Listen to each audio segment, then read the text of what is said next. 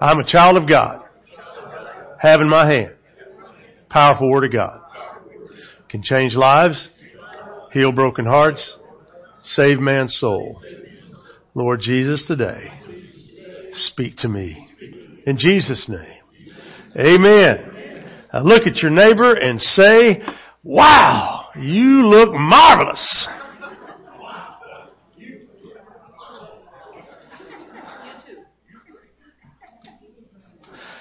Need to smile every day, don't we? Need to smile every day. Cause it's, uh, it's good. It's good to smile. Plenty to be sad about. We are in a series, He will be called. Our verse that we built the series on is out of Isaiah chapter 9 in verse 6. A verse of prophecy about Jesus, given four names, four powerful names, 700 years before he was born. For us, to, for to us a child is born, to us a son is given, and the government will rest on his shoulders. And he will be called, as we studied last week, Wonderful Counselor. Today, mighty God. In next week, everlasting Father, and then two weeks after that, Prince of Peace. Powerful words, amen? Jeremiah was a bullfrog, but he was also a prophet in the Old Testament. Showing my age here. But Jeremiah is also a prophet in the Old Testament. And he crafted a, a verse of scripture in, in chapter 32 and verse 17. We read it earlier. But I want us to hear it again. And I think it starts interestingly with the word ah. Ah, sovereign Lord. You have made the heavens and the earth by your great what? An outstretched arm and, and what, what's too hard for him? That's it. Don't forget that verse. That's our memory verse this week. Memorize it. Now, those that I've taught for a number of years, you should know this. In the Old Testament, when you see the word Lord written in all caps like that, who's it referring to? Almighty God, the Father, now, if you see it in the Old Testament, capital L and lowercase O-R-D, who's that about? Jesus himself. Very good. Very good. Adonai. You know, maybe you come today to church and life is messy for you. You may be having a messy marriage. There's a lot of marriages that are messed up. But you know what? There's a whole bunch of them that aren't. I remember, I, it's hard for me to remember my name from day to day, but I remember so much Dorothy Brandstetter when she and Ralph were celebrating, I believe it was the 50th wedding anniversary. And I asked her, I said, Dorothy, what, what was the key to you making it this long? And she looked at, she looked up from her little seat right back there in the church and she said, well, he told me that I can have anything I want. And I get it. and Brother Ralph, as far as I can remember, didn't say anything. He just smiled a lot. And reached in and pulled his wallet out. No, I don't. I don't do that. Marriages can be messy, but boy, they can be extremely wonderful. Maybe you've lost a job. Maybe you're in need of a job. Maybe the business that you started is having trouble. Doesn't look good. Need to turn around. No matter how bad it looks, I can tell you one thing, nothing is too hard for God. Maybe the doctor's given you information about an illness. Maybe it's even terminal and maybe you've lost a baby like Austin and Emily and you know exactly how they feel. You see, you can't really know how you feel until you've walked there. And you know how they feel. And everybody handles all that differently. I got it. But here's one thing I know. Nothing is too hard for God. Nothing. God is the mighty God. He is all powerful. He is almighty. And there's some characteristics about God that I want to share with you. And as that verse starts, it says, ah. That, that word ah in the Hebrew is the word omni. In other words, it, it's, it's a powerful word. Ah, sovereign Lord.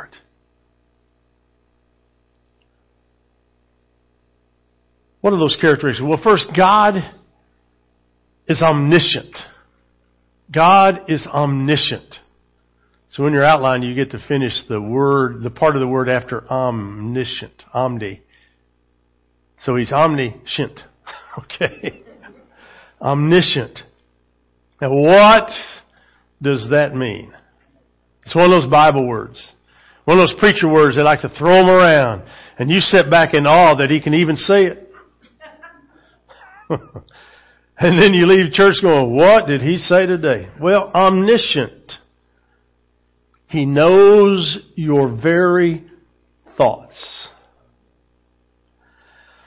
And the, the bad part about that is that some of us are in deep trouble, that He knows our very thoughts. Some of you sitting on that back corner this way are starting to catch the aroma from the kitchen this way, and I can see you in a posture of prayer back there.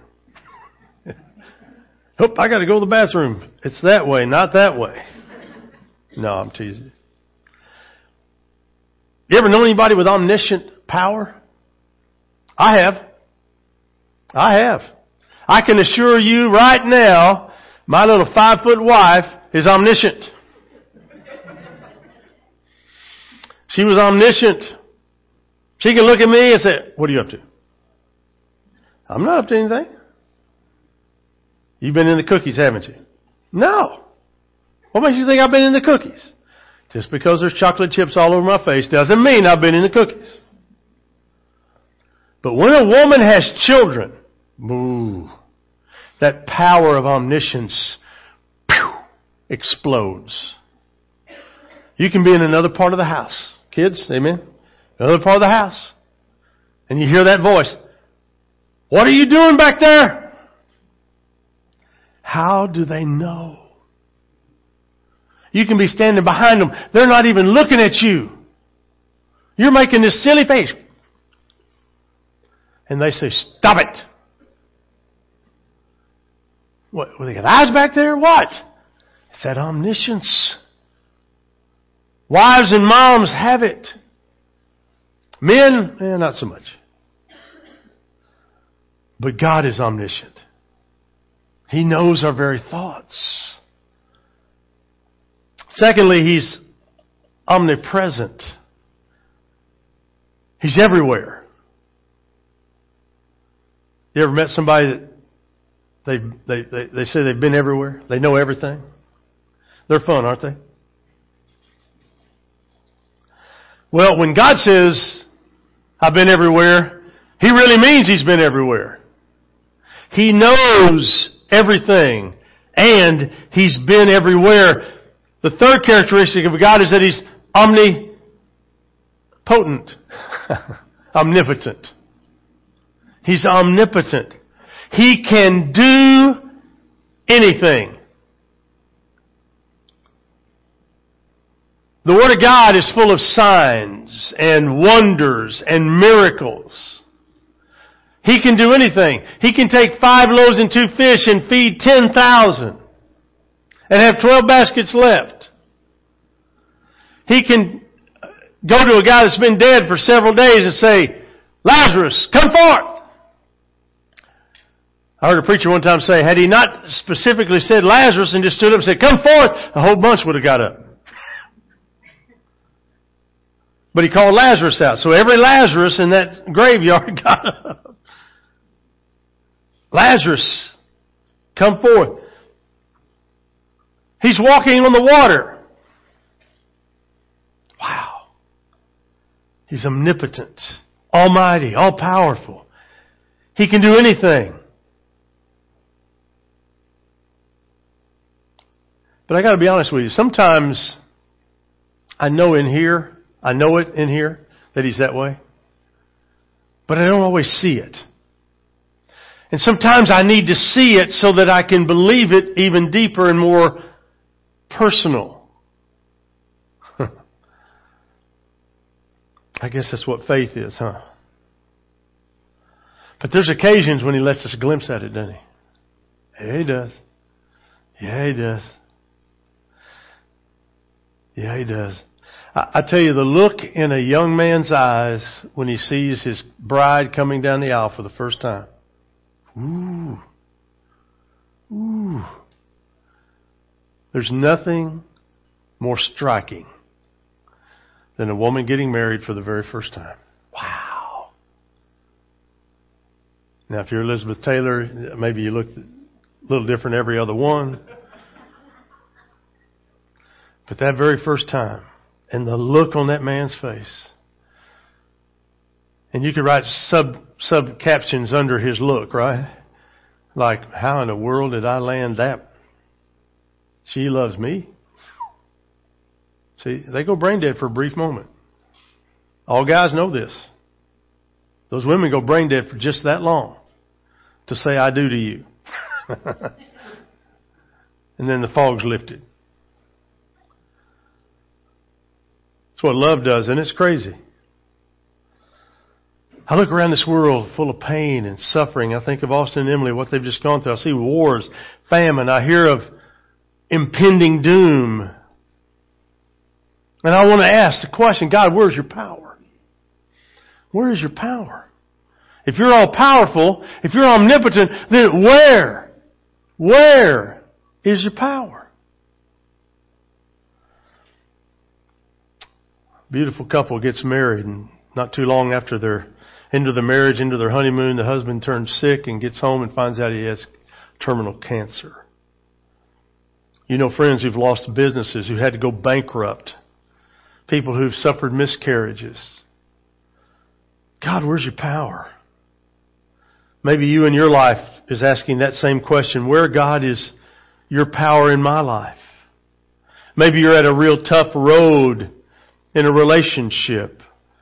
Christmas is just making it worse because you can't seem to reconcile and you've got more problems and you're thinking, God, where are you?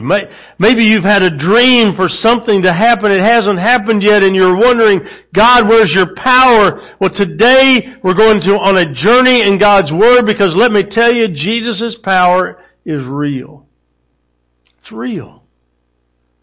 We just may not see it right now. But I want to give you three spiritual truths that I know about a mighty God.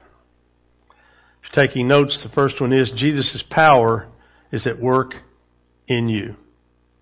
Jesus' power is at work in you.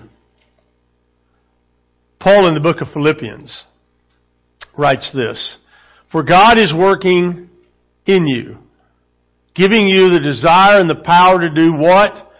Pleases not you, pleases Him.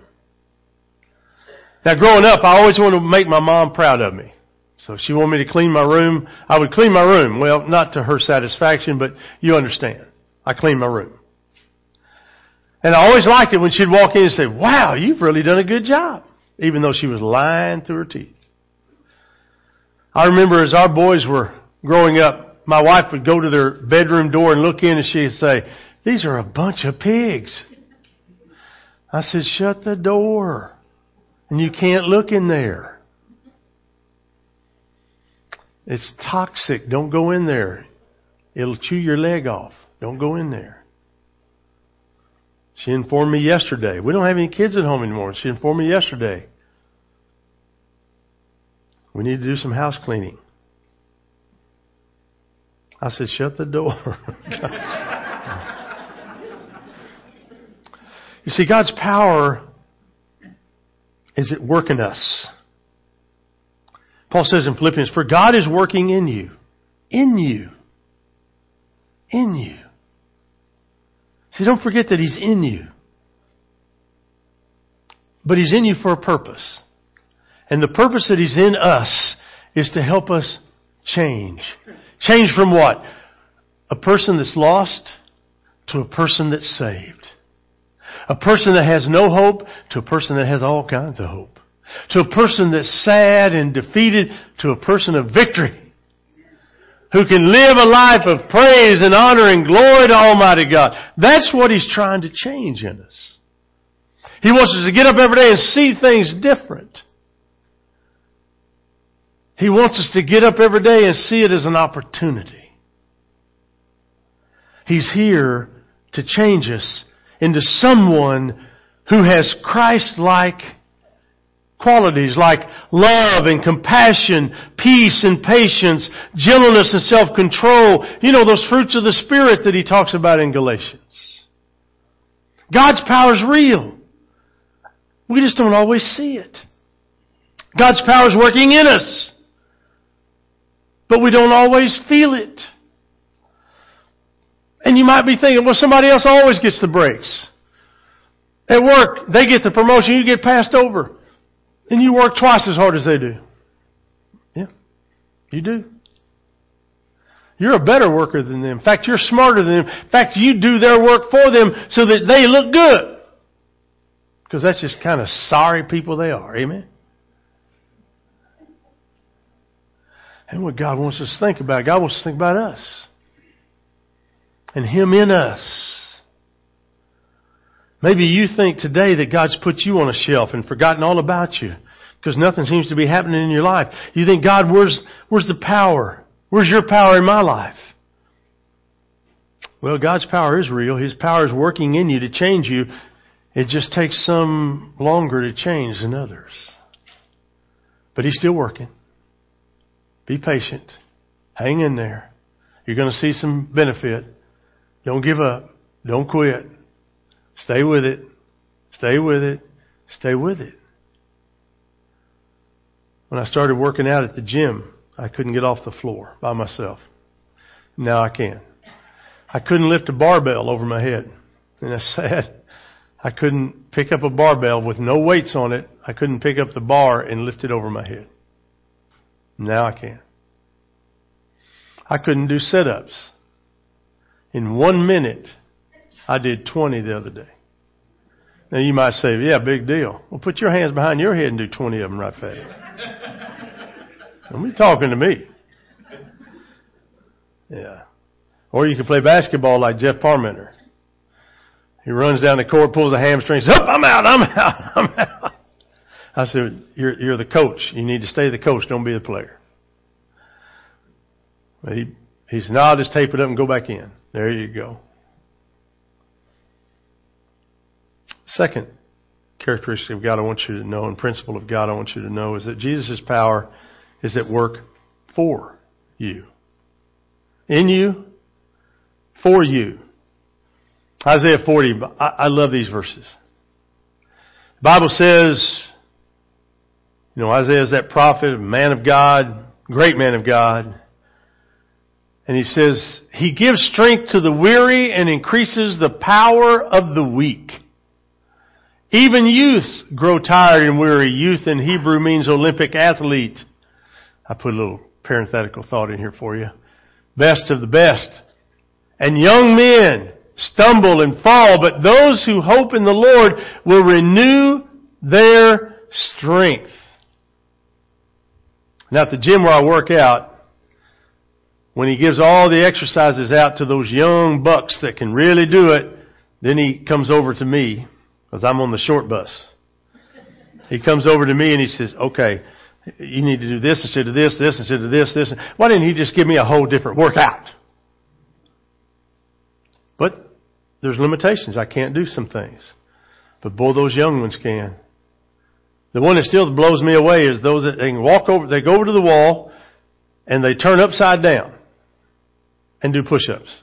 That's just not right. I don't care who, where you come from. You can't, you, you, you're not supposed to throw your body up against the wall and do push-ups. That's just not right. God never intended for your arms to be stood on. Never. At least my arms. It'd be a, I'd be in, I'd be in traction if I had to try that. Paul is one of my heroes in, in the Bible and wrote a lot of the New Testament, but he had a weakness. Three times he asked God to remove it and God told him no, no, no.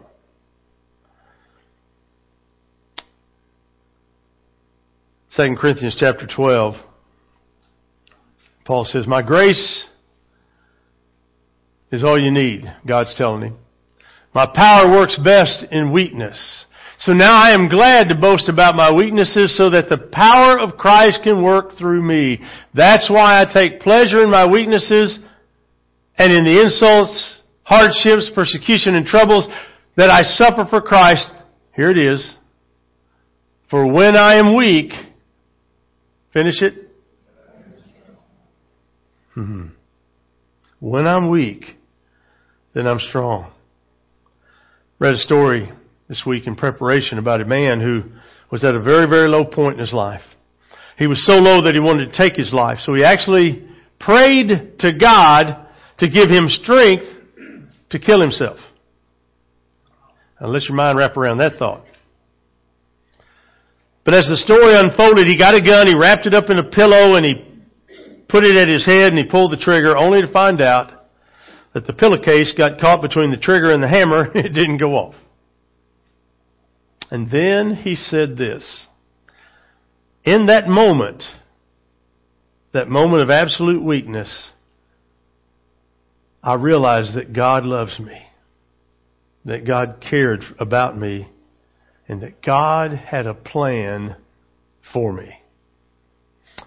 So he prayed for God to help him kill himself, and then when it didn't work, he saw the real side of how God views him. You see?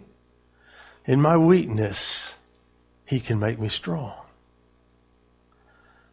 Now, I don't know where you are today. I don't know what point you are in your life, but I want you to know that God loves you. God cares about you. He wants the best for you, and He's got a plan for you. He does.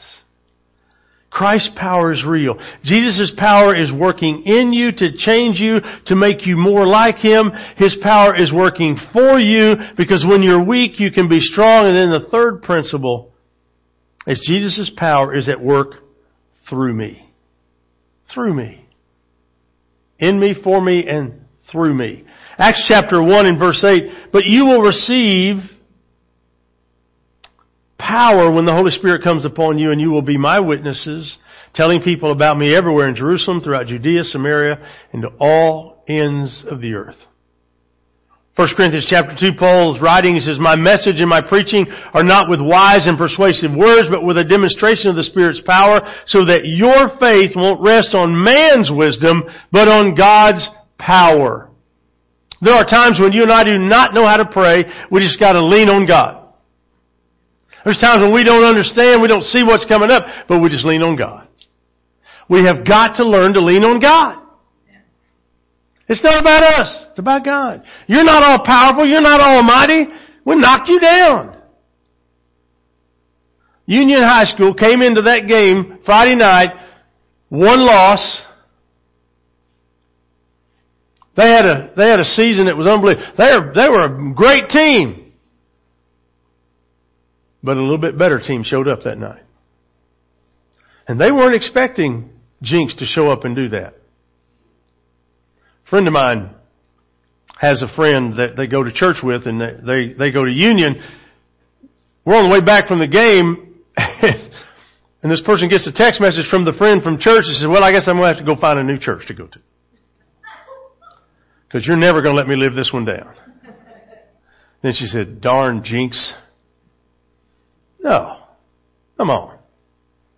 Come on. Any, uh, any given day, that game could go either way. You know as well as I do. That's what makes it fun to watch.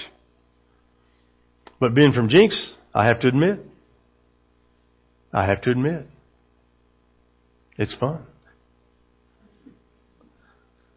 If you're from o- OU today, it's not fun. Million dollar coach and he, never mind. Okay, let's move on. See, God has a plan. He, He wants to work through us.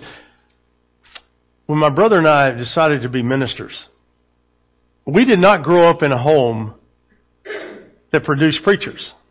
in fact, all of our relatives still scratch their heads that two of us Phillips boys out of five Phillips boys are preachers. They still do. They scratch their head. They can't figure it out.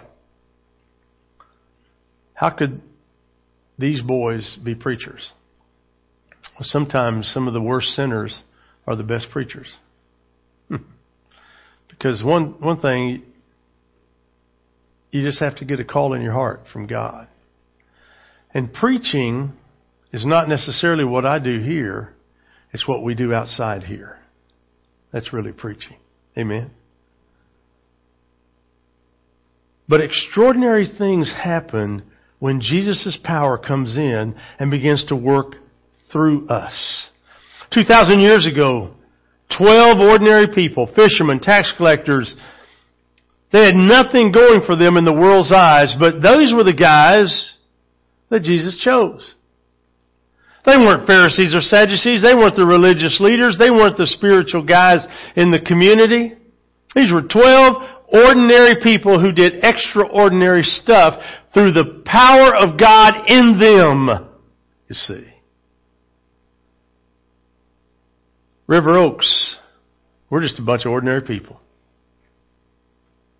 doing some extraordinary things, touching a lot of lives with the power of the gospel of Christ. Now I love our church just because we're ordinary people. Just doing life together. Just doing life together. But what makes us a little different is, is that we serve an extraordinary God. So all you gotta do is look to God and what He did through 12 ordinary people and be willing to allow God's power to work as He did through them, also through you. Because He's ready. He's ready. He's just looking for an opportunity. He's looking for an opportunity. Let's pray. Father, thank you so much for all the blessings you give us. Thank you for this church. We're not a perfect church. We're full of imperfect people just doing life together. There are times, God, when I absolutely wonder how we're going to make it from week to week. But we do.